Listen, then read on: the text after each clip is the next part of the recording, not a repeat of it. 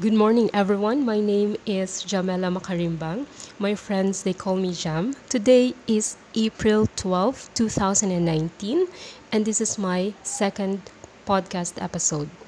I'm a certified coach and trainer of the John Maxwell team, and I help millennial leaders increase their level of self awareness such that they can produce results they never thought they could. Now, for today's episode, I will talk about my journey of finding my voice. Now, have you ever found yourself totally weird in the pack? Like everyone seems alike and you are weird to them? As if you are an alien talking a language that they couldn't understand. And then you start asking yourself, is there something wrong with me? So as not to be labeled as weird, did you wear a mask and go with the crowd, suppressing the thoughts you have, putting yourself in silent mode because they might not like what you're going to talk about because it irritates them? I was a strong believer of human potential that people are just using a fraction of what they are capable of doing. That they settle with the good because they are afraid of becoming the best. In this podcast, I was talking about transitioning to doing the things that you are passionate about, but I am not encouraging that you would immediately resign from whatever jobs you are having right now we have to be strategic on this also. But the thought is we need to hone our skills, we need to work growing that seed of achievement within within us such that slowly we can transition and at the same time find financial freedom doing what we love to do, to do. This morning, I read about the post of this man from a Facebook group talking about, he said, Stop telling people they can support their family doing the things that they are passionate about. I can sense his anger. I feel his disgust in people who are saying that this is possible. But I was thinking, hmm, this person is actually questioning himself. It seems he doesn't have a strong belief on his potential. He doesn't see the great thing that is inside of him waiting to be tapped. He is putting a lid on himself. We can never achieve what we never expect to achieve. If we set our mind if we say that it is impossible, the subconscious mind will follow your programming and will cause you to act such that your results will show that it is impossible.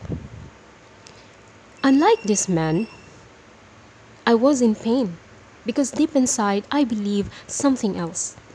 So I left the crowd, looked for places, searches people who understands my thoughts, my beliefs on human potential, on growth and development. Seek and you will find, they said. And I saw this team of people rallying on the same cause. It was such a relief hearing and talking to someone who have the same passion and same belief with me. Their lives allowed me to see that my hypothesis that this can be done, that we can earn an income, support our family, have financial freedom, which is relative per person, is possible because I saw it happening in their lives. What an encouragement and a wonderful testimony for me. So, from that experience, I went back to my current circle, to my current network, and I slowly put off the mask and tell them that this is what I believe, that this is what I want. I am no longer afraid to be ridiculed, to try new things in relation to my passion. I am no longer scared to open my mouth and tell them about this potential that they need to increase their level of self awareness and tap the treasure inside of them. I made noise in a place where I am right now that those people who are wearing a mask like me before will hear me and will start to pursue the passion they want. Staying where you are right now is not a guarantee of safety. That man who posted his thoughts on Facebook group as if saying that the safest place is just to remain where you are right now. Don't pursue your passion. It can support you. Now, most of the people find it hard to accept that this is possible.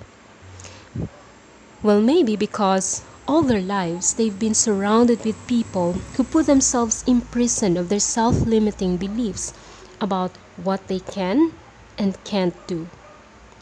I still remember of Jim Carrey's father who played it safe. He is working as an accountant, thought he is okay, but he got laid off. Don't put your future dependent on others. Grow yourself such that you can stand if there will be unforeseen circumstances like the one above.